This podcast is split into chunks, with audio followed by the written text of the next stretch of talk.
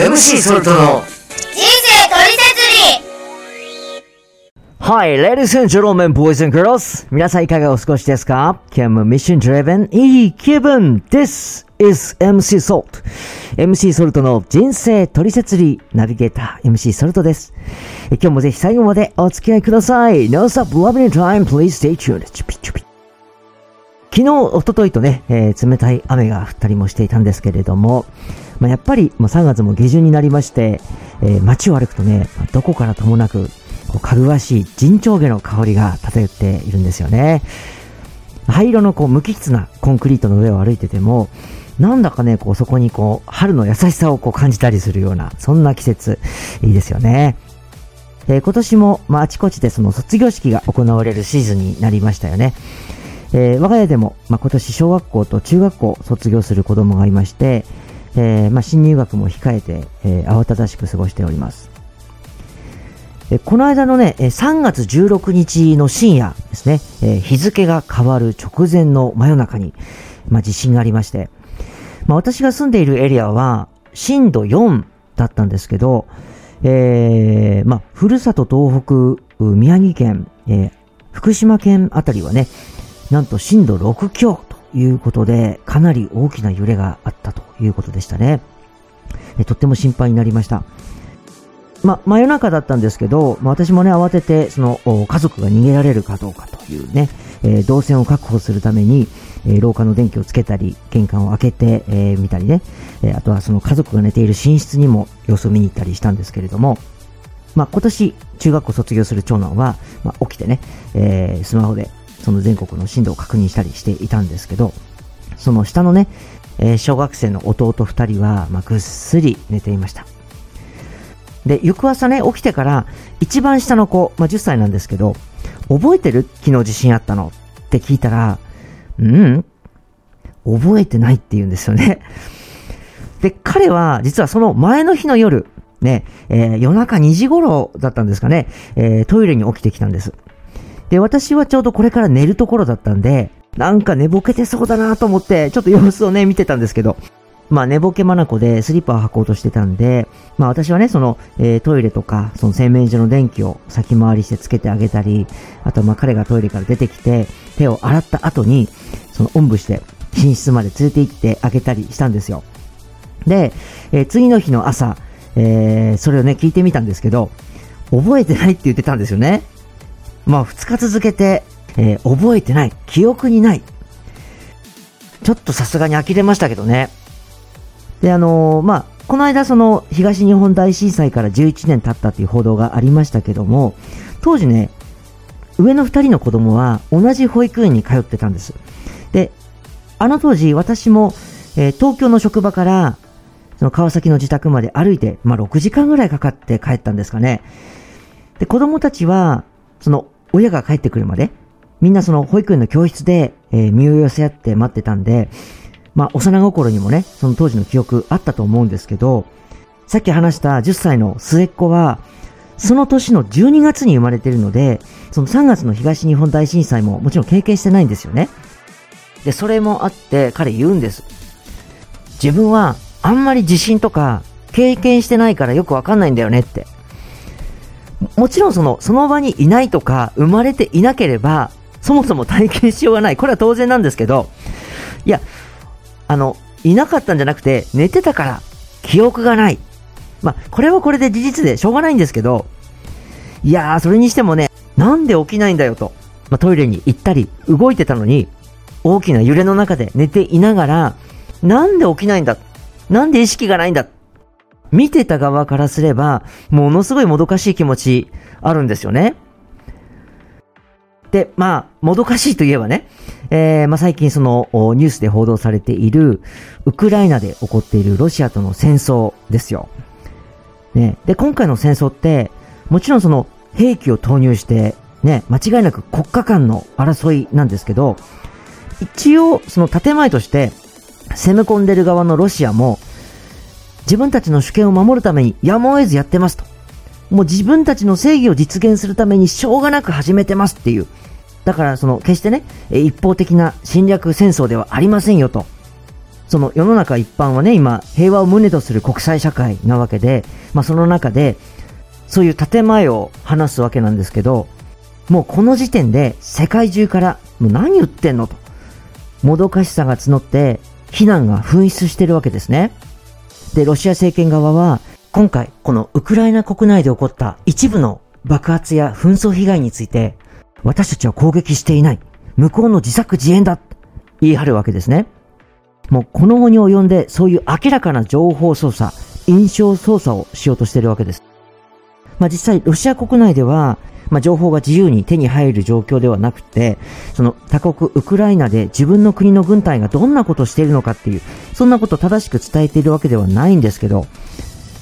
まあもちろん私自身も情報はどうやって手にしているか、まあメディアを通じて、まあニュースで聞いている限りなんですけど、まあそれにしてもね、その得ている情報を全部を鵜呑みにするんじゃなくて、客観的に整理して認識する必要があるわけですね。その全てが自分にとって都合のいい情報だけ、もう自分たちにとって都合のいい情報にして流していこうと、そういう姿勢だとね、これはもちろんその正しい認識、判断は生まれないわけで、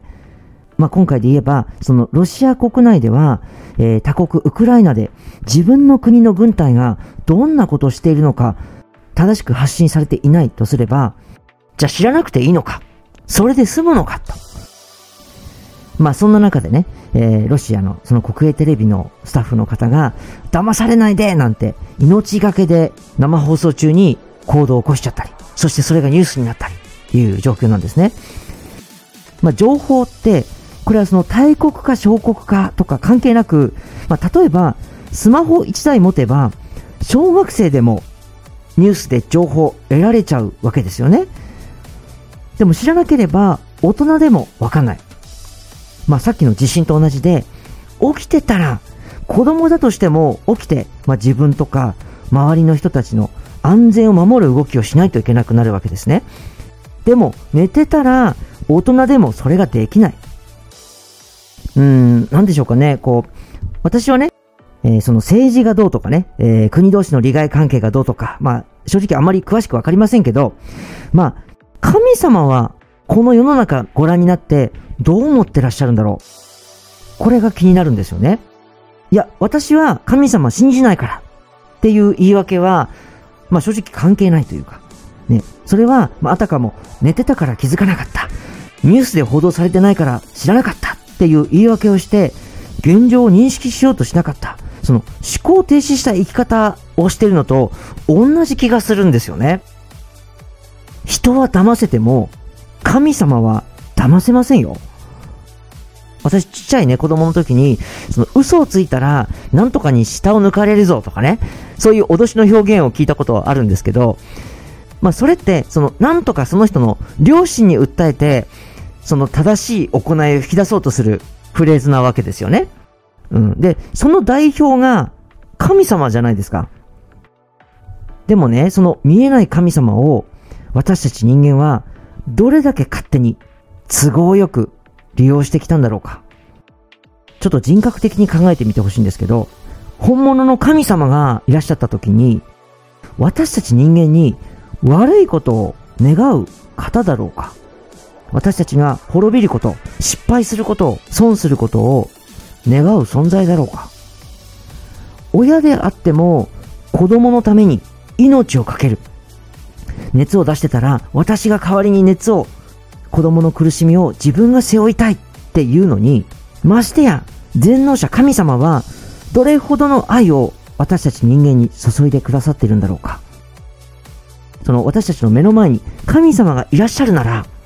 こう自分に何かおっしゃりたいなら、聞いてみたいと思いますよね。でも、こう誰でもね、神様の声を直接聞けるわけではないんです。私たちだって何か大事なことを話すときに、まずは信頼できる人に話しますよね。会社でも社長さんがね、好き嫌いで責任者任せたりしませんよね。その会社だったり、あるいはそこで働く人たちの生活を守るために会社の目的、目標にコミットできる人を選ぶはずじゃないですか。ね、その仕事の大切さ、意義を理解して、そこで働く社員の皆さんとの信頼関係が築けていること、こちらも大事だし、その上で、社長である自分の思いを分かって働いてくれる人、こういう人に責任者を任せたりするんじゃないでしょうか。神様だって目的に合った人を選ぶはずです。神様の目的をなすことが大事だから。で、神様に信頼されるためには、まあ、見た目とか学歴とかじゃなく、もう普段の生き方、そこ大事ですよね。もう、これ欲しいです、あれ欲しいです。神様から祝福を受けたいっていう人はもう山ほどいますけど、いつの世でも。でも、どんな時でも曲がらずに、その神様の立場、気持ち、分かって、尊重して動いてくれる人が、本当に大きい人じゃないでしょうか。人間誰しも、私もそうですけど、自分の思い通りに生きてみたいと思いますよね。これが普通だと思うんです。その自分の思いと神様の思い。これ天秤にかけた時に、どっちも矛盾しない時はいいけど、そうじゃない時、どっちを取って生きるのか。神様を信じて生きてみたいって思うんですけど、これがなかなか難しいところではありますね。まあ、とにかく、単にいい人じゃ務まらないっていうところですかね。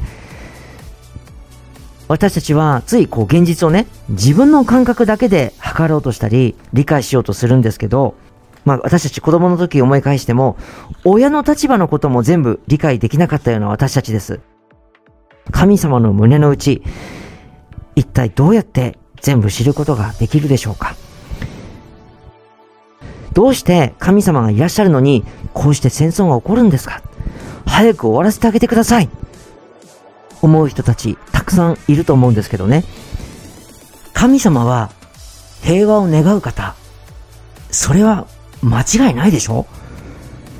今の私たちの考えではありえない状況が確かに広がってる。でも神様はもっとそう思ってらっしゃるんじゃないでしょうか。私たち以上に繊細で